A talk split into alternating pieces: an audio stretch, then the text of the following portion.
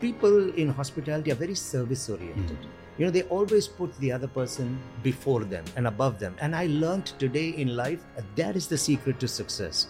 You know, you have to be the advancing person, hmm. you have to help people grow. And if you can do that, business comes to you, relationships happen hmm. with you. You're in the community, everybody comes to you because they see you as a giver rather than just a getter.